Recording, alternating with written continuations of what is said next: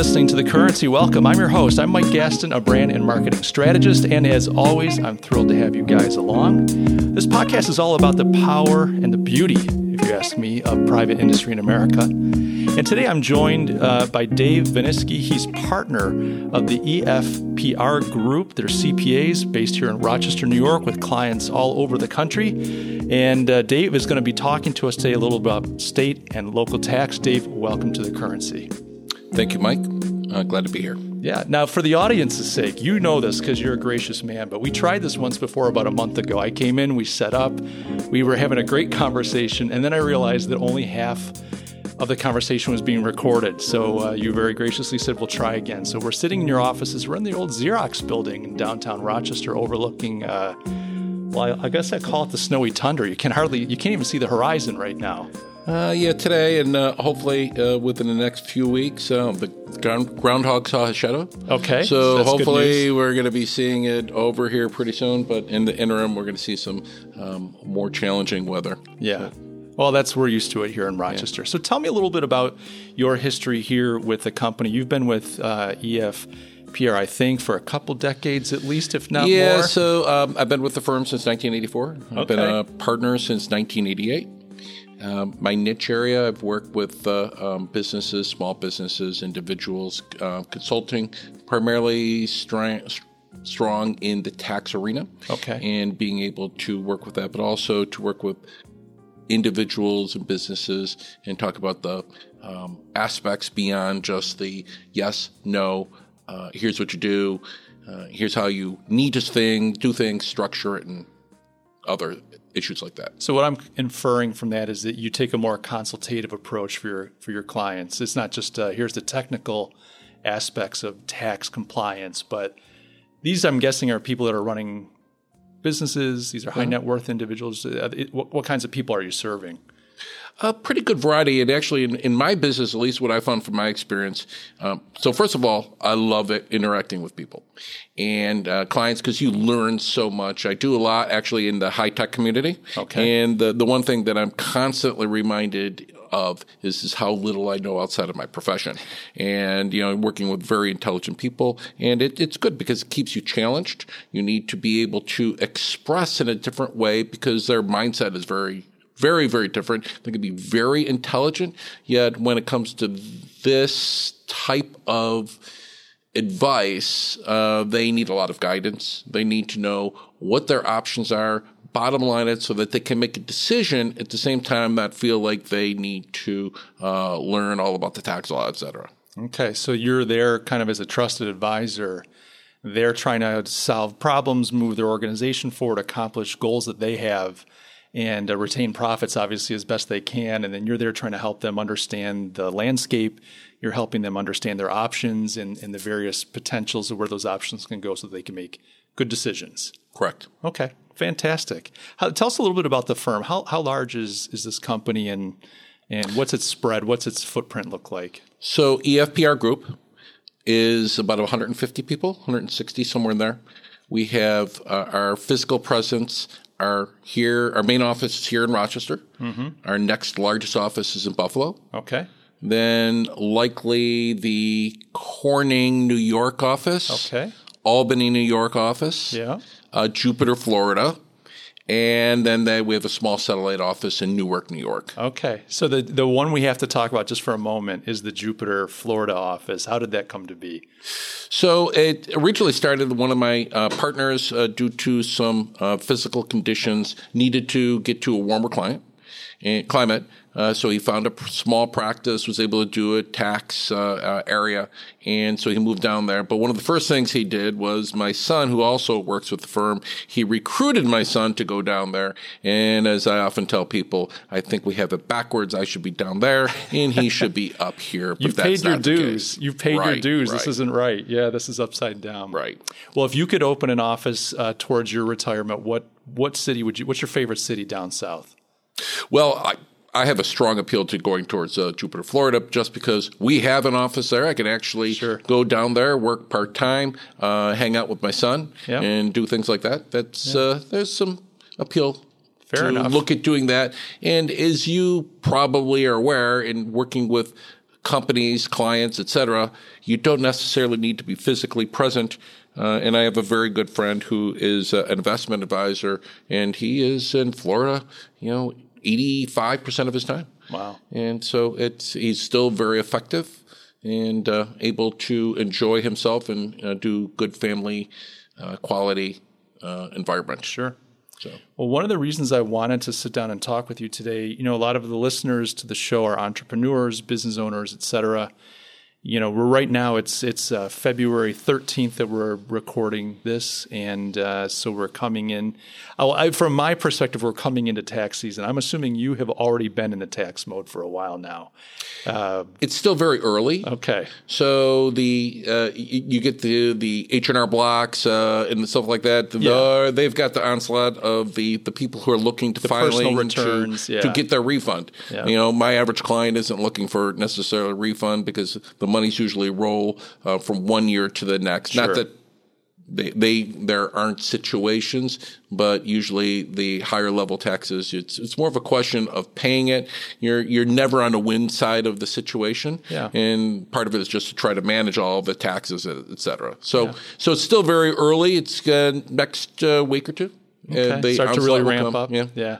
I got the email from my accountant saying. Um, you know, we sent the packet and the agreement. Please sign off on it. Pull all your data together. Can you get it to my office by the 15th, which is Saturday? He's already working weekends so that we can get your corporate filed in time. But the reason I bring that up is just to say people are in that kind of tax mindset right now. Right. And today, what I was hoping to talk about is not federal or state income tax, but state and local tax. There's there's been some changes through the recent uh, time and some confusion, and I thought for entrepreneurs, this is really important topic that I that my understanding is a lot of people don't really realize what's going on or the, the ramifications. So mm-hmm. I know people refer to it as SALT as an acronym, but state and local tax. Um, do you mind giving us just like a little bit of a background before we get into the nuts and bolts of the whole state and local tax sure. piece? So as we know, 100 years ago, right? So you did business in your local jurisdiction. You really didn't go outside of it. The horse uh, couldn't go that uh, far. Right. Yeah. so obviously, large businesses uh, still had that level of sophistication. Whereas today, I can be, uh, as, as I said, I could be in Jupiter, Florida. I could be working at a client here in, in New York. So we've seen a lot of complexity. Mm-hmm. Uh, as a result of it, so the, the traditional business, and again, you know, 100 years ago, we were manufacturing, we were blue collar, we did a lot more uh, hands on things. Obviously, we had service industries, but what is, what do we have today? The service industries are our largest industries, and by comparison, most of the manufacturing, uh, other than those that require a high degree of intellectual property, are outsourced to um, other areas, China, by example, Vietnam, where labor costs sure. are significantly yeah. less. So what you really have is a society where we're interacting on not just a local basis, but a national and or worldwide basis uh, where it was unprecedented before. Uh, what you come back to is that the, the we are, we know how the federal taxation system works. Let's let's say we do. Okay.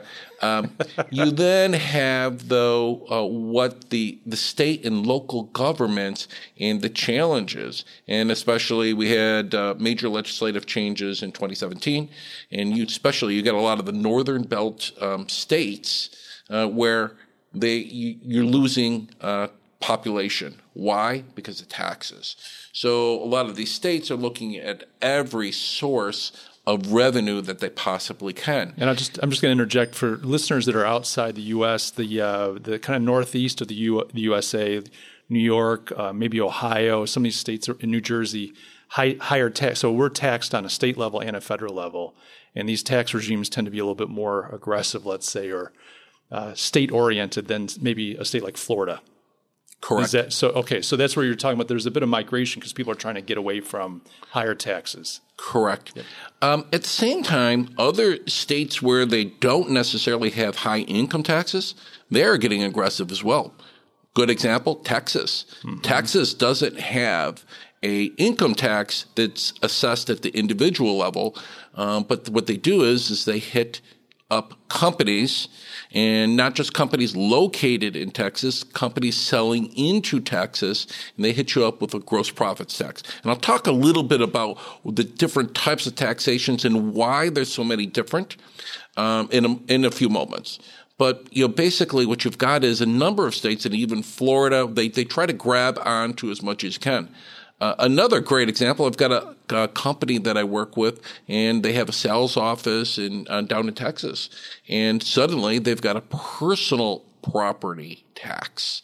And what is it? It was about 1.8 percent of the value of inventory that was being held. So what you what you have is the states are getting a lot smarter and they have more resources by employing technology on reaching out to not only residents, but non-residents. Non-residents don't put you in office. Residents do. So if we can bring money in from other sources outside of our state, well, you're not going to have many of your constituents uh, complaining about that. Hmm.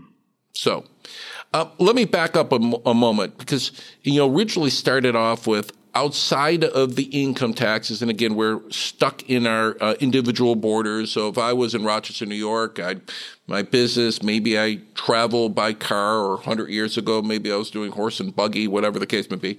Uh, so the first source of additional pain from the state levels uh, was sales tax.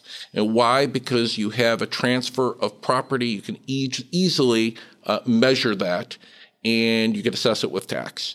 Um, that's grown significantly. And in fact, actually, I pulled up earlier in preparation for this. There are 10, over 10,000 taxing jurisdictions for sales tax in the United States. Oh, over 10,000. 10,000 taxing jurisdictions in the U.S. Sales, for sales tax. Sales tax. Yeah. So, so what you run into is you're not only running the issue associated with the c- compliance, but the cost of achieving those compliance measures because if you're dealing with that many uh, jurisdictions, uh, et cetera, you've got somebody uh, forms. Let's say I've got a client where we just recently expanded. We've got around 38 states that we're going to be filing in, and I said you can plan on about uh, 80 notices a year. Why? Because they usually have an issue, uh, and then you've got to have somebody, whether it's us uh, the CPA is an outside consultant, or you're going to have an internal person. So you're expending a lot with regard to resources. So it's just a lot of cost to be compliant, to make sure that you're being compliant as this gets more and more complex. Correct. Yeah, you know, I noticed like I when I owned my agency, I had a I had a uh, sales tax audit. You know, we just come out. We were in the midst. I'm sorry, didn't come out. We're in the midst of the financial crisis. My business wasn't huge, but it was like a just over a million dollars a year in revenue, handful of employees. I went from a million a year in revenue down to 400,000. I mean, we are reeling to let go of a lot of people. And right around that time, uh, I believe Spitzer, uh, Governor Spitzer at the time was running the show. I get a call saying, well, we want to do, um, we want to do a sales audit. Uh, sales tax audit, but I thought it was a, I thought it was a prank because the person on the other end of the phone clearly was not a native English speaker. They sounded Asian, so I thought this must be a fishing expedition. Mm-hmm. I kind of ignored it. they called back and no, this was New York State. They wanted to do an audit, and uh, it was very disruptive. And, and the thing, the reason I bring all this up is you think it's so simple as eight percent across. You know, you hit these things. It's very complex. Something as simple as sales tax. They, you know, because we were giving digital files on a CD to a client, we might lay out like a brochure, put it on a CD, give it to the printer they were saying, well, no, that's taxable because it's a physical item that you just sold. And we're like, no, no, no, just removing the data on a piece of media. No, no, that's tax. It was just very confusing as to, you know, and, and that plays to their benefit. So you need to have someone on your side to kind of navigate, advocate, and say, hey, this is how to deal with this. Right. So one of the things that you have to keep in perspective, many of the laws that are on the books were written many years ago before a lot of these 40s, like 50s, yeah, yeah. and technology has changed. Um, our products have changed. And again, uh, we used to have goods and services, and it was pretty easy. Uh, New York State, as in many states, and, and again, we'll, we'll isolate it to sales tax for a moment. Uh, they they basically have on their books everything is taxable unless it's exempt. Mm-hmm. So unless if you can find on a piece of paper, and uh, so the in the the resources uh, and the ability to to achieve data, uh, excuse me, uh, research something up until a few years ago has been difficult. So the experience that you were talking about really goes back to when we first started really getting into the internet. So suddenly we could now we expanded. So whereas we used to buy it at the local hardware store, the grocery store, whatever the case may be, uh, office supply, we could now order it online. So what were the states first faced with? Companies that were for typically just good business practices were buying things that were being shipped from jurisdictions outside of New York. Yeah. So the sales tax uh, division, uh, which grew pretty significantly, was getting a lot of results, a lot of quote adjustments because taxpayers were either A, going out of state to buy them, or B, just ordering and having it mailed. Uh, that's changed. And we're going to see another transition over the next few years. What we're going to start seeing is, is our New York State auditors are going to be spending more time in dealing with the non-residents. Why? Because what they want to do is come back and say, you have activity that effectively connects you to our state and as you are now connected to our state, you have an obligation to collect and remit sales tax uh, on our behalf. When you talk about in, when you talk about um, I don't know if you said individuals that are outside the state, but we're talking about both corporate entities and individual Yep. people, correct? Taxpayers, correct. Right.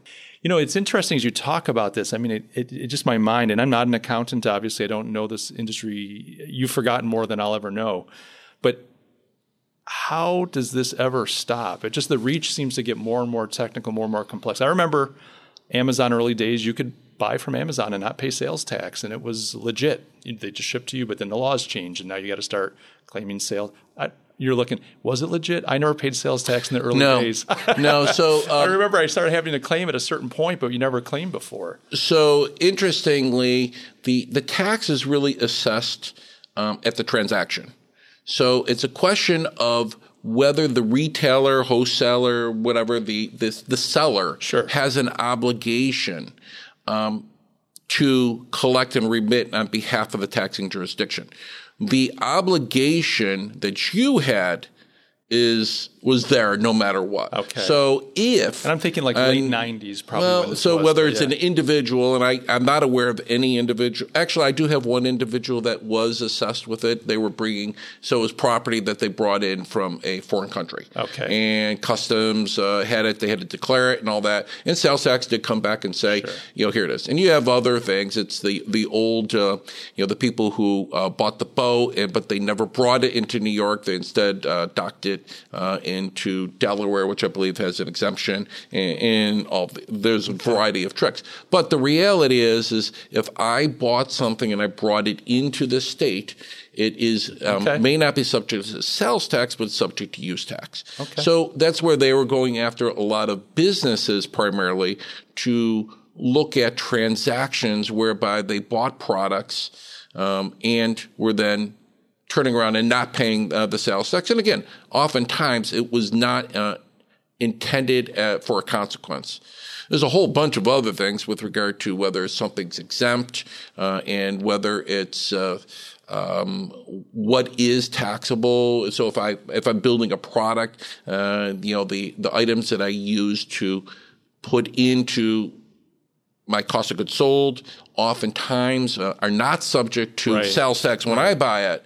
However, sell it, what yeah. else is yeah? But so but then what? How do you handle things like shipping supplies? How do you handle uh, incidental costs? Uh, all those different things. And again, it's never been um, pleasant in that the state oftentimes, unless if you could show where your exemption existed, it's uh, prove it.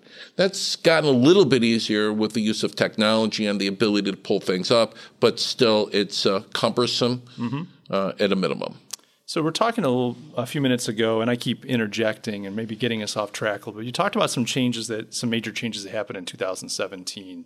I think you were kind of bringing us up to where, where the state that we're in, and you, you alluded to there's some other major changes coming. We're talking about the level of uh, investment necessary by um, taxpayers to be compliant to make sure that they're covering all their bases. What what happened in 2017? So, Mike, uh, actually, if we could go back a few years earlier, uh, there was uh, many decades ago the passing of the what's known as uh, Public Law 86272. The purpose of 86272 was to prevent the states from overreaching their jurisdiction and taxing a company merely for their right to uh, solicit sales uh, within that state. The fact that the companies weren't really having a physical presence, they didn't have any business activity other than selling a selling activity. The state could not uh, do it. Now, since then, states have become um, very aggressive. So what they've done is they've looked at uh, additional ways to uh, reach out to companies, including anything from uh, Texas, some other states where they have what's known as a gross profits tax, um, and uh, other Seri- uh, franchise tax is another uh, situation. It's not an income tax, um, but in fact, it's a um, tax that's assessed on the ability uh, for the right to have a activity sales activity in that specific state. So what changed? If if this decades ago ruling came out to say, look, you can have a sales rep drive town to town in our state if you're from out of state, we're not going to hit you for that. How now is Texas able to say, well, no, that's not right. We can we can get you if you're doing if you're trying to sell here. Right. So uh, a lot of it's the internet the ability, the uh, the international, the ability to do um, business from a remote location and sell into a state. So previously we did, you know, we had situations. So catalog sales. So what was it? The original, um, just trying to remember when we were growing up. Uh, was it the Sears the catalog? Sears catalog. That's Sears right. catalog. Uh, if you're from Rochester, the Present Company. Present uh, Company. You know, yeah. there's a number of things where you could do it. And Yeah. there is a question if that was fulfilled from uh, outside of the, the state of operation, you could get around the sales tax. Again, the individual would still have a liability to pay the tax. Sure. I'm trying to remember what uh, a lot of those because I think catalogs uh, constituted sometimes uh, a, a presence of doing business within that state. So, with the ability for uh, commerce being conducted uh, over the internet, what was happening is a lot of states were losing sales tax revenues. They became more aggressive. They started looking at other uh, methods. They basically started coming back with uh, things like the ability for a company to um, gander sales from their state constituted a form of doing business by working uh, with uh, their taxpayers of the specific state, whether it was, um, it's interesting some of the background, whether it's credit card charges, uh, purchases, telephones, all these different things, the, the methods that they could uh, reach out and collect tax revenue. David, as we're talking about this kind of stuff, I um, this is where my mind goes, and I know you're not an attorney and uh, you're you're an accountant, a CPA, but I hear this and I say, okay, well, if if if the government can make the argument that I'm transacting and doing business in their state, what stops uh, a sister department like in Albany, state of New York, uh, let's say workers' comp? So you got the tax department saying, well, you owe us taxes because you do business here. What stops the workers' comp department from saying, well, gee, you know, even though you're not physically located here, we're going to hold you accountable for the labor standards that our state has versus maybe the state that you're located in? Because there are differences from state to state on, uh, you know, employment at will and different labor standards. Mm-hmm. I mean, I know I'm not trying to put you on the spot because this is outside maybe your jurisdiction, but just curious, like, where does this end? Um, not really sure. I'm Not really sure if I can comment with regard to that. Um, there are a whole bunch of related issues. So one of the things is, is so I am an individual who um, I work for a company located here in New York. Now I decide that I'm going to move uh, my family to a warmer climate.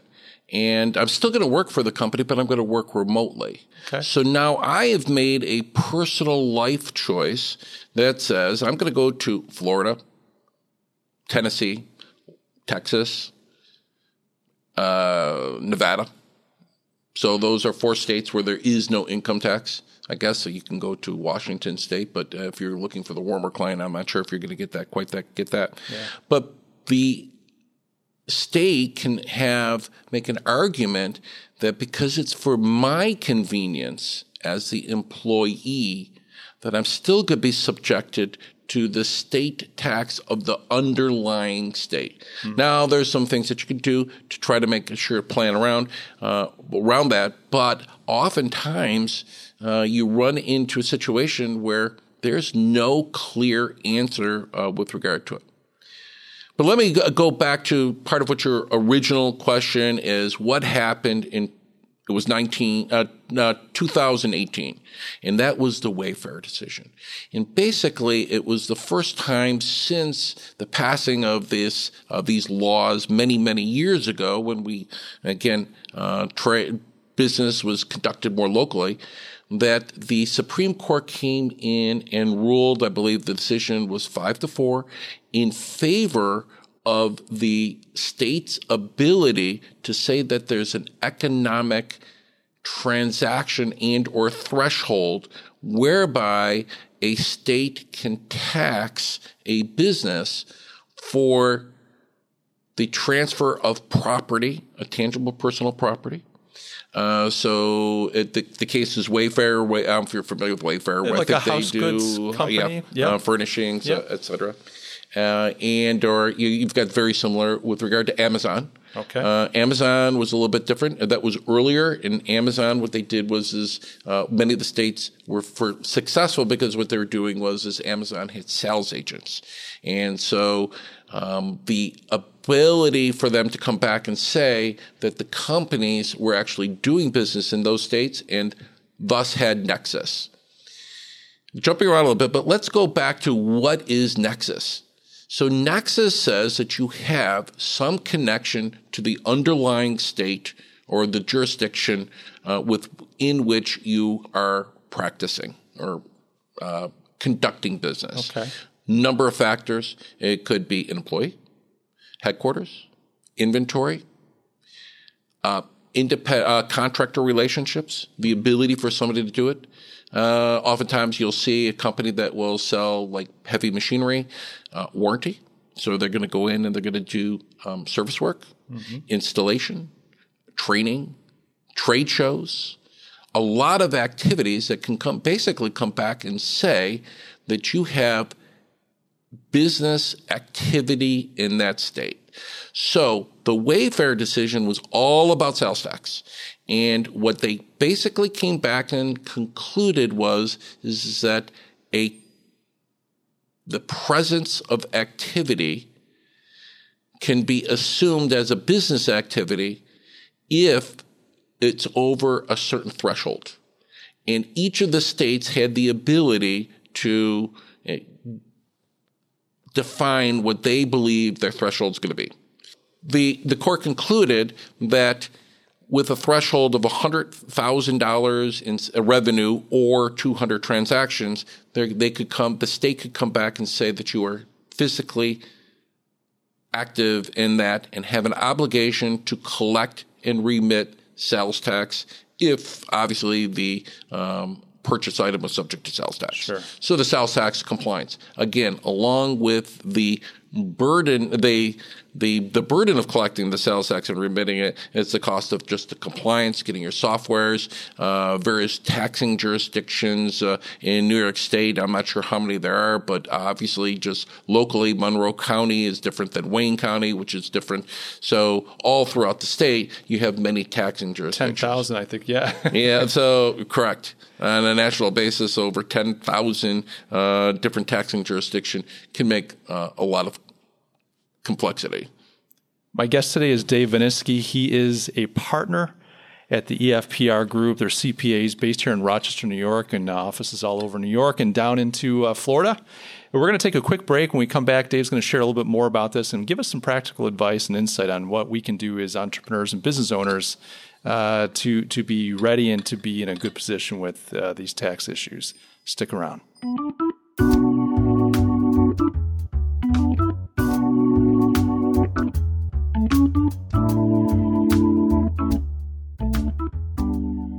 Guys, I hope you're enjoying today's show. I got to tell you, I really love putting this podcast together. There's something really special about meeting these business owners, hearing their stories, and then getting those stories out to you, the community that makes up the currency. Thank you so much for being a listener. Thank you for helping me make this podcast so successful.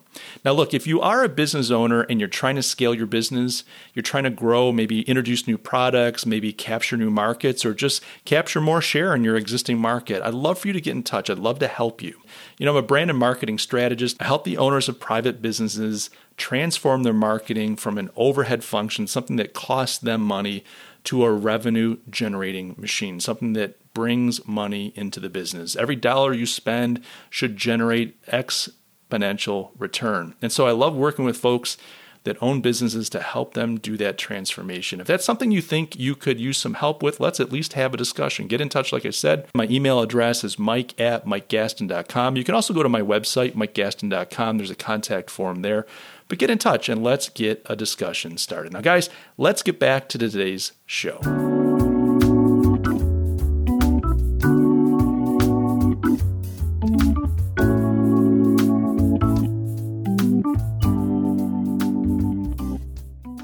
And we're back. My guest today is Dave Veniskey. He is a partner at the EFPR Group. They are certified public accountants based here in Rochester with offices all over New York and down into Florida. Uh, we've been talking a little bit about the state and local tax issue, and I want to get into uh, a little bit around what do we do as a society and what do people do. We're going to answer those two questions as we go forward. But before we do that, please check out Dave's uh, company. You can go to their website. It's efprgroup.com.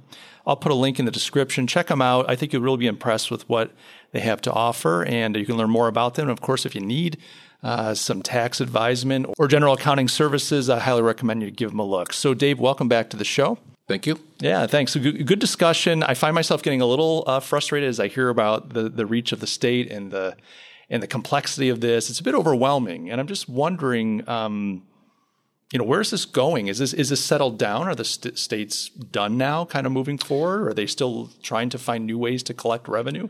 So, as a result of this Wayfair decision back in 2018, again, it only applied with regard to sales tax, but the states which had indirectly been trying to go after non-residents in, in many different ways now have a lot more teeth and they have a lot more desire to say, we can win. So we have the, that ability now to come back and say, we're going to go after you, uh, not only for sales tax, but we're going to go after you from income tax. Mm. We can go after you with regard to your ability to just do business, sell product into our state, uh, whereas they didn't necessarily have a strong, strong ground to stand on uh, historically. Sure. You've got states like California, which is what the probably the sixth largest nation in the world. Economy in the world, the, absolutely. Right. Yeah. Uh, and so when you've got them coming after and threatening you, um, they have the, it's, it's amazing. You want to talk about overreaching. They have the ability to go to the federal government, even though you are not located in their state, and they can get your income tax return. They can find out information about you through their reciprocity with the, the federal government and then still come back and say, on the basis of the information that we have and with the use of technology, they can find out a lot more. What if you've got a customer uh, in the state of California that you're working with? Can they come back and take the position? Are you strong enough or do you have enough uh, financial resources to fight a taxing jurisdiction? Yeah, well, let me let, let's make it, let's make me as an example. I'm a consultant. I'm here in New York. I work out of my house. I have clients out of state, so I don't have any in California. If you're listening, uh, California, but let's say I have a client in California. Let's say I make a couple hundred thousand dollars working with that client. Does the, is the state able to come after me potentially and say, "Well, gee, we have a, we have an argument," even if it's not legitimate? Because I'm thinking, what do I? I'm just I'm a corporation, but I'm a person. I'm just an individual, right? Uh, providing services. How do I fight that? So again, going back to that Wayfair decision, they, they took the easier one, right? Those a delivery of a product.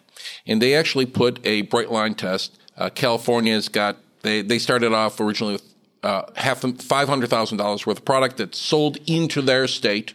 Is this for Okay. sales tax or something? That's for sales tax. because I'm wondering about the income tax. You, well, that's where it gets more complex, is because um, when you are providing, especially in a service business, they're going to take a look at um, a couple of different things. Number one, do you have any presence in that state that can constitute nexus? Could be you go out to your customers. um, Right. I fly in every once in You're out there. You're sure. providing the consultative services. yeah. You now have a connection. Right. now. Uh, the this is all fictitious, by the way. uh, yeah. So, well, the states do draw um, a. So, first of all, they will come back if you, if you're providing more than, and I think I saw one um, um, research paper that was talking about more than one day of services. It doesn't matter what the threshold is. If your income is $100,000 and you can come back and say, I've got uh, $10,000 of that income is from services that were performed in the state of California, they, they have the ability to come in and they have had, this Wayfair really hasn't changed it.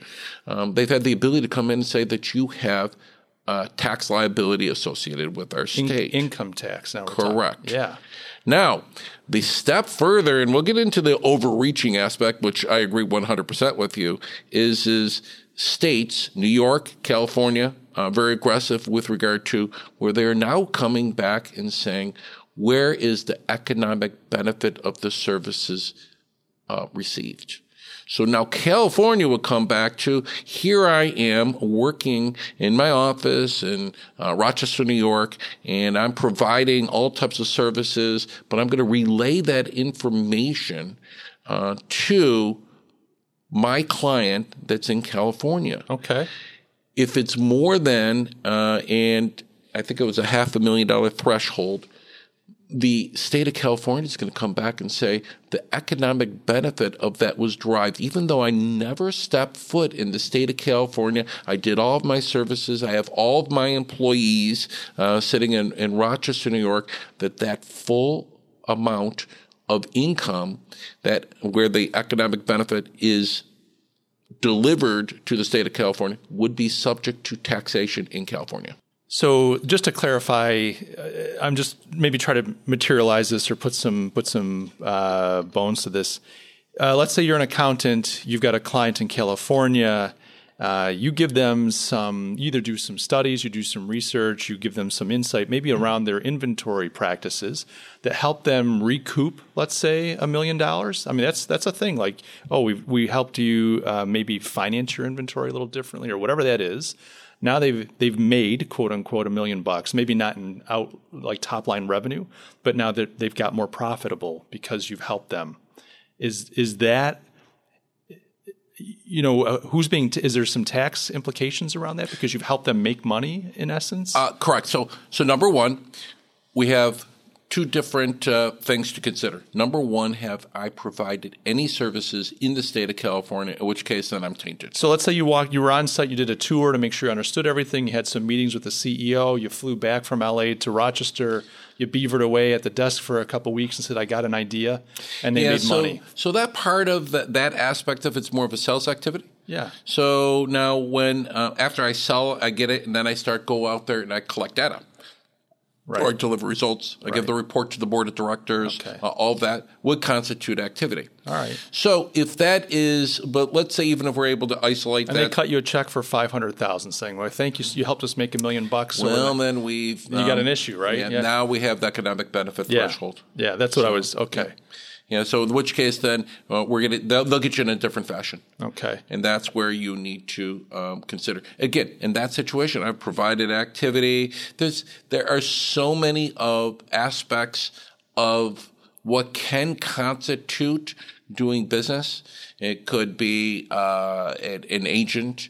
It could be any many many types of relationships, rental of property, uh, going out there, um, registering in that state to do business. Because if uh, you know the reality is in that customer where it's a half a million dollars, I may need to have a uh, a legal. I'm going to have a legal document with them. I need to be able to enforce my rights uh, in that legal document. So I may, my attorney may come back and say, you need to register in the state of California uh, to do business in the state of California. Otherwise, uh, you may run into difficulties along the way, your ability to enforce collection, et cetera. sure. Let me just let me kind of not baseline this, but let me get to maybe the uh, a crux that I think would be great to tackle is it seems clear that the state's hunger, and I say states plural, possessive plural, the state's hunger uh, to collect more and more revenue isn't abating. They're not satisfied with what they have, and they're always looking for innovative new ways to collect more revenue. I think that's just a that's a human history issue. That's not absolutely you know unique to us now. The king used to have his poll tax, and now, but but their ability, what's changed? You brought this up in the beginning, is their ability to identify opportunities and collect on those opportunities because of technology, information flows, and that type of thing has gotten uh, exponentially more uh, potent. They're much better at finding opportunities and lastly, it sounds like the federal government uh, is tending to side with them a little bit when they're going. Even the Wayfair decision, I know, is a threshold, but the states kind of won that. They won the ability to collect. They just had to set a threshold.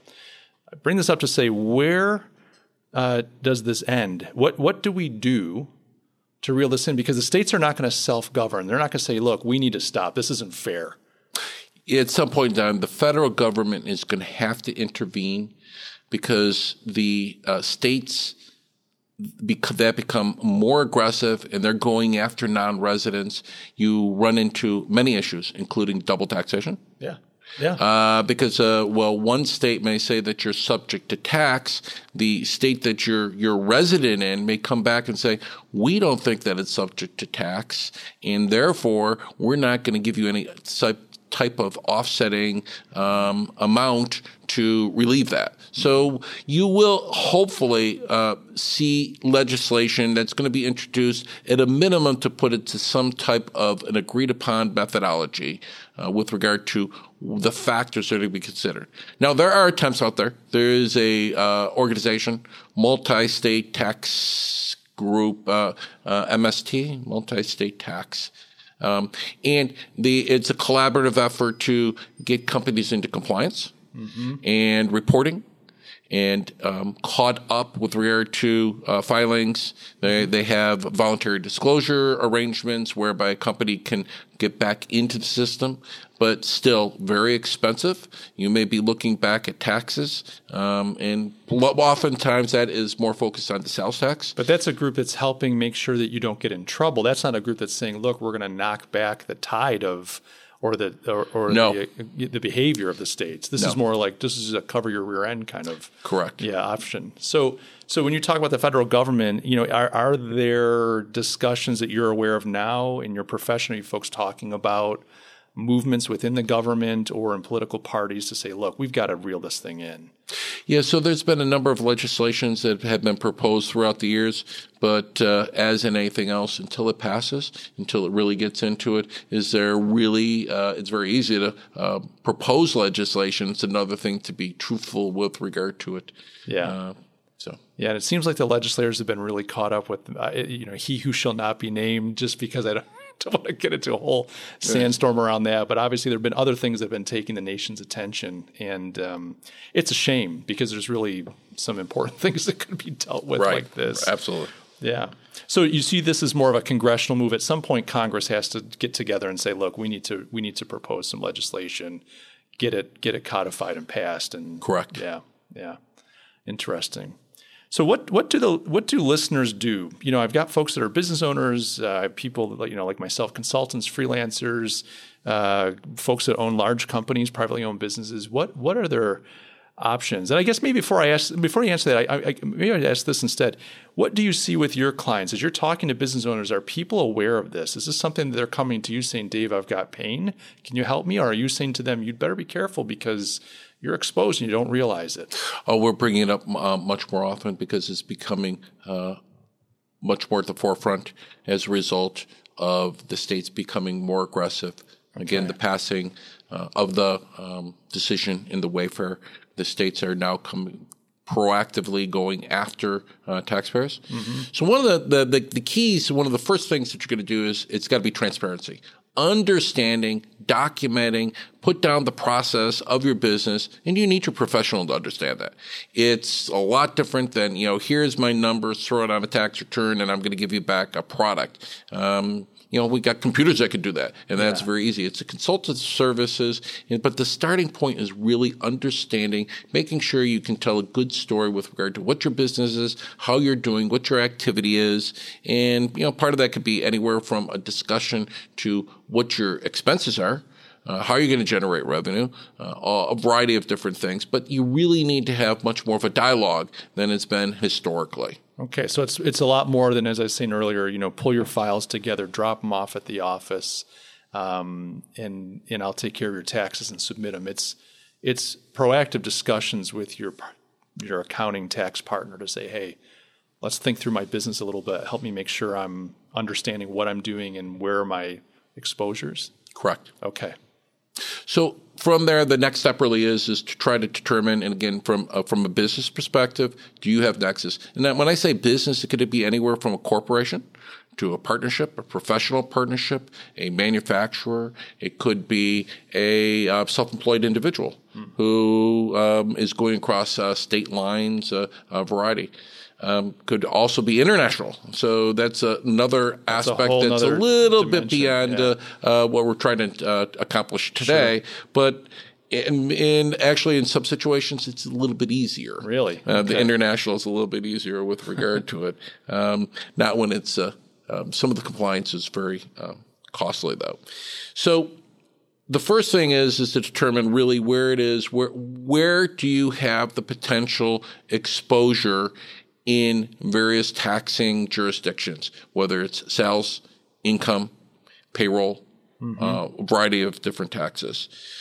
After that, and let's let's we'll step back to the sales. So in some situations, and I had a recent situation where we came back to if we took all the company sales and multiplied it by some uh, assumed uh, tax rate, uh, it would be significant.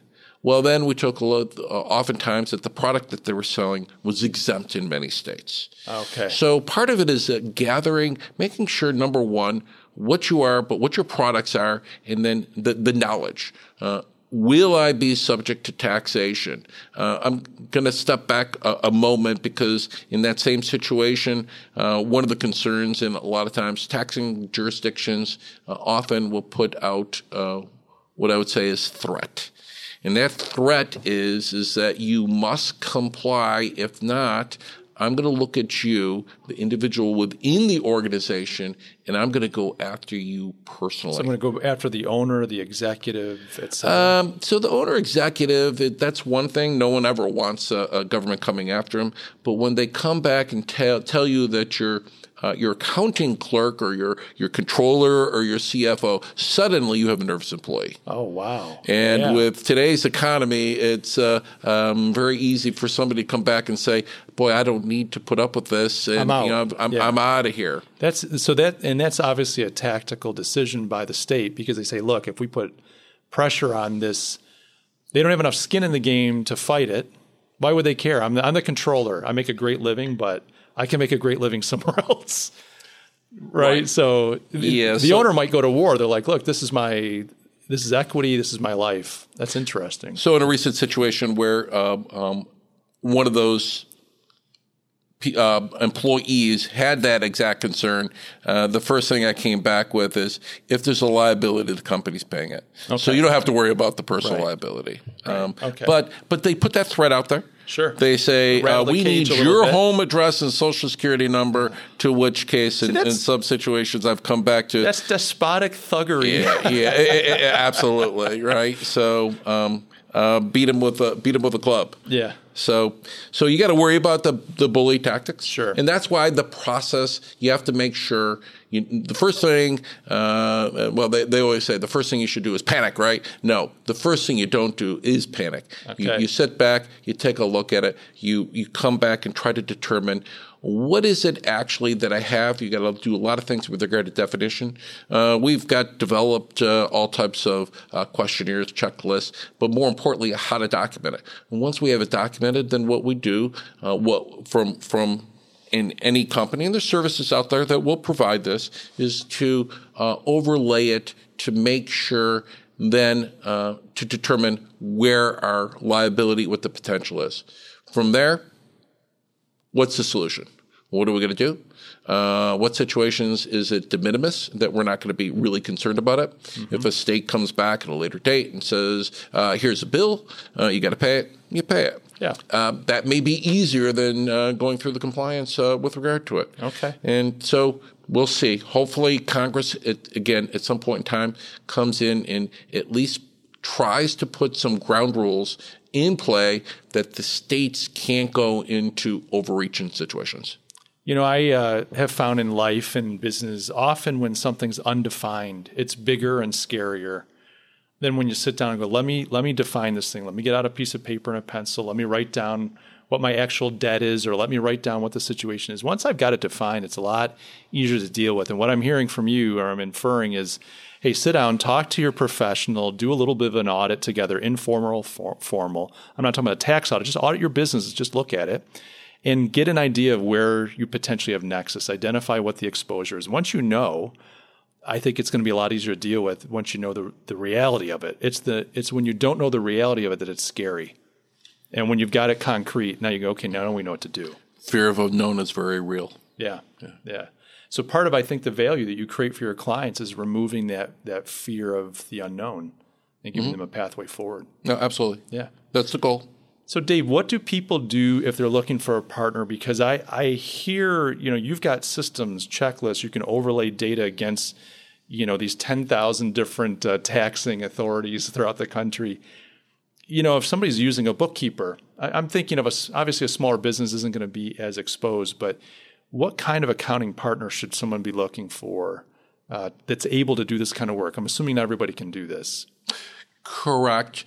Um, and even there with it, within an organization, in, in our organization, we have a team that specializes in this niche. So not everybody in there is equipped. What's that team called, by the way? Like, what do you give it a, a name or a title? Salt Group. Salt Group. All right. Yeah. So, yeah. so you just you're looking for a team of people or an individual that has some salt expertise. Correct. Yeah, state and local tax. Correct. Okay. I cut you off. Keep going. So you have a group here that's dedicated to that. Yeah. So so what we try to do is educate our people within our organization those situations where they really need to run it by us. Um, I don't know that there's a rule of thumb. I think the important thing is, and you know, we have other professionals like smaller practitioners where we are a resource to them. So they have that type of situation. They don't want to deal with it. They don't have the uh, the resources to do it. They don't want to run the risk so associated with right. with giving them improper advice. Yeah, it's a professional so, obligation to the so client. it's. Yeah. Um, uh, there's a lot more visibility to it. Again, uh, a number of people. Um, I uh, unfortunately, I think Wayfair, um, I follow stocks and Wayfair stock uh, uh, suffered today. Um, so I guess I guess the publicity it's uh, right up there um, with uh, Trump and uh, Twitter, right? Okay. So I don't know. How, Might be a good was, time to buy Wayfair. Yeah, yeah, yeah. So, um, but you know, so Wayfair is well known in a lot of businesses, and they hear it. I don't know that they understand it. Sure. Right, but they understand that something has changed. The one thing that's um, actually very interesting is is you know 2018 uh, we're going on the, that legislation was passed uh, excuse me that ruling came down a year and a half ago mm-hmm. in the world of taxation that's not long ago yeah. and we're still interpreting okay. and again states are still coming back writing laws as a result of it um, interesting and we're going to step back into the overreaching um, if a state puts on their books and they pass through their legislation that uh, if X, um, the answer is Y, they can enforce it. Yeah. And that's that. So, absent um, some type of a legislation out there at the federal level that says no you can't do it right. they're aggressively going after situations that they weren't doing uh, going after before. and because it's still being interpreted i would imagine the the uh, kind of recipient of or the person on the other end of the stick here they can go to court and fight it but how do you how do you how do you fight a state i don't care if you're a 100 million dollar company how do you fight the state of Pennsylvania or California or New Jersey? It's yeah, right. yeah. Right. Yeah. You know, what's interesting is we're talking, we're talking about how the states now have the ability because of technology to be more effective and potent at uh, identifying taxing opportunities and collecting. The other's true as well that, you know, you could have a couple running a $2 million business out of their basement where they're selling products online. And so where I'm saying, well, the little guy probably falls under the radar. This is not probably, you know, you could have companies that are not big in the sense of our classic definition, but could run afoul of this quite easily if they're shipping product all over the oh, place. absolutely. Yeah. yeah.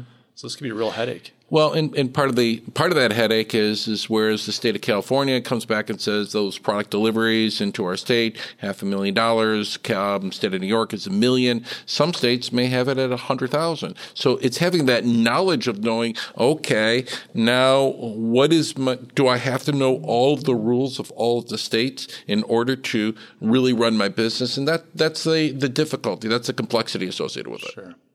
So do you how, do you see this getting sorted out in the next five ten years, or do you think this is going to be a long process to get to a place where it's uh, equitable for all parties involved? Um, the taxes are never equitable, by the way. I gave up on trying to predict what a governmental agency will sure. do uh, when logic would suggest uh, that they uh, act accordingly. I gave up on that a long time ago. Yeah. So that's fair enough, David. We, we, can hope. Yeah, we can hope. Wait, there's a hope springs eternal. Uh, uh, Dave, let me just ask you as we're wrapping up, what what last piece of advice would you give to folks listening if they want to either uh, get to understand what's going on? This maybe this conversation's piqued their interest. They want to go a little bit deeper and educate themselves. Uh, maybe they want to start moving forward with a relationship to help them navigate. What piece of advice would you leave them with? Uh, document uh, the aspects of your business both uh, yourself, the relationships, uh, the your employees, the activities uh, associated, and actually kind of like put together a biography uh, with regard to here's what my business is, here's what it is, and share it with your professionals. And from there, they're going to have a little bit uh, more, whether it's an attorney with regard to a, you know, you should really have a contractual relationship. There's all types of things with regard to business. Uh, if you've got an independent contractor that should be an employee, mm-hmm. uh, if you don't have, if you have uh, areas where you're uninsured because you didn't, uh, no one knew the, the, the nature of the relationship. So I would put, try to put something together that talks about your business. Uh, doesn't have to be anything significant. It could be in bullet form, where you can then just put down uh, a little bit uh, here's here's who I am. Here's what I do. You know, the org structure. Org structures are important. Uh, the relationships, uh, other entities, and uh, a variety of different things. So it's a lot of it's about documentation. It's not that difficult, mm-hmm. um, but it's something taking the time to do it. Then from there, again, try to share it with your not just your accountant, share to with as many professionals as you're working with, uh, insurance, investment, mm-hmm. um, legal, you know, yep. legal, and just ask them: Does anything here kind of make you other? Does this create questions? Do you see any red flags? Are there things that we need to go deeper with? Essentially, you're giving them a, a, a broad stroke of the business and letting them look at it through their lens and say, "Hey, we should probably check into this one bullet point here." Well, and with with today's technology, the nice thing is is we can set up a go-to meeting and have all those professionals on the same call. Uh, you know, so sometimes uh, some of us catch up a little bit slower, but you can you can easily set up a, uh, a meeting. I, I, have a specific. I've got a number of clients where they are outside of uh, my jurisdiction, and I'll tell you what we have some meetings that are very effective because we just set it up, um, whether it's a conference call or it's a go to you know a uh, a video present you know a um, um, live uh, uh, video presentation sure. or uh, a PowerPoint, whatever the case may be, you can affect a lot. So yeah, part of it is to go through. You get efficiencies too, because sometimes my accountant does things that my attorney does, and vice versa. So if you've got the team on the call, they can kind of parse out who's going to look into what. You don't have to worry about uh, duplicating efforts. Yeah. Right. And probably less expense. Yeah, that's what I was thinking. Yeah, Look at that. Dave already saving Absolutely. my listeners money. Yeah. Folks, my guest today is Dave Veniskey. He's a partner at EFPR Group CPAs. They are located, as I've said, here in Rochester, New York, all throughout New York State, and even into Jupiter, Florida. And uh, it's been a great discussion today, David. Fascinating stuff. I have to admit, it's you, my listeners can probably tell it's it's a little frustrating to hear, you know, the the kind of aggressive nature of the state. But on the other hand, I'm grateful to know that there are professionals like yourself that have done a lot of good work in helping people navigate this. And and as we said, taxes are not a new thing. This is this is a, one of the certainties of life. Uh, our taxes. So I appreciate your time today with your willingness to share your expertise. Thanks for joining me. Okay, and thank you. Yeah, it's been a real pleasure. Guys, as I said before, please check out Dave's company. You can see them at efprgroup.com. As I mentioned, there'll be a link in the uh, show notes. And if you haven't done so already, please subscribe to this podcast. You can find the currency anywhere fine podcasts are provided. That would be Apple Podcasts, Google Podcasts, Spotify, Stitcher Radio, etc., etc. Uh, guys, I'm grateful for your time. I love you all, and I'll catch you in the next episode.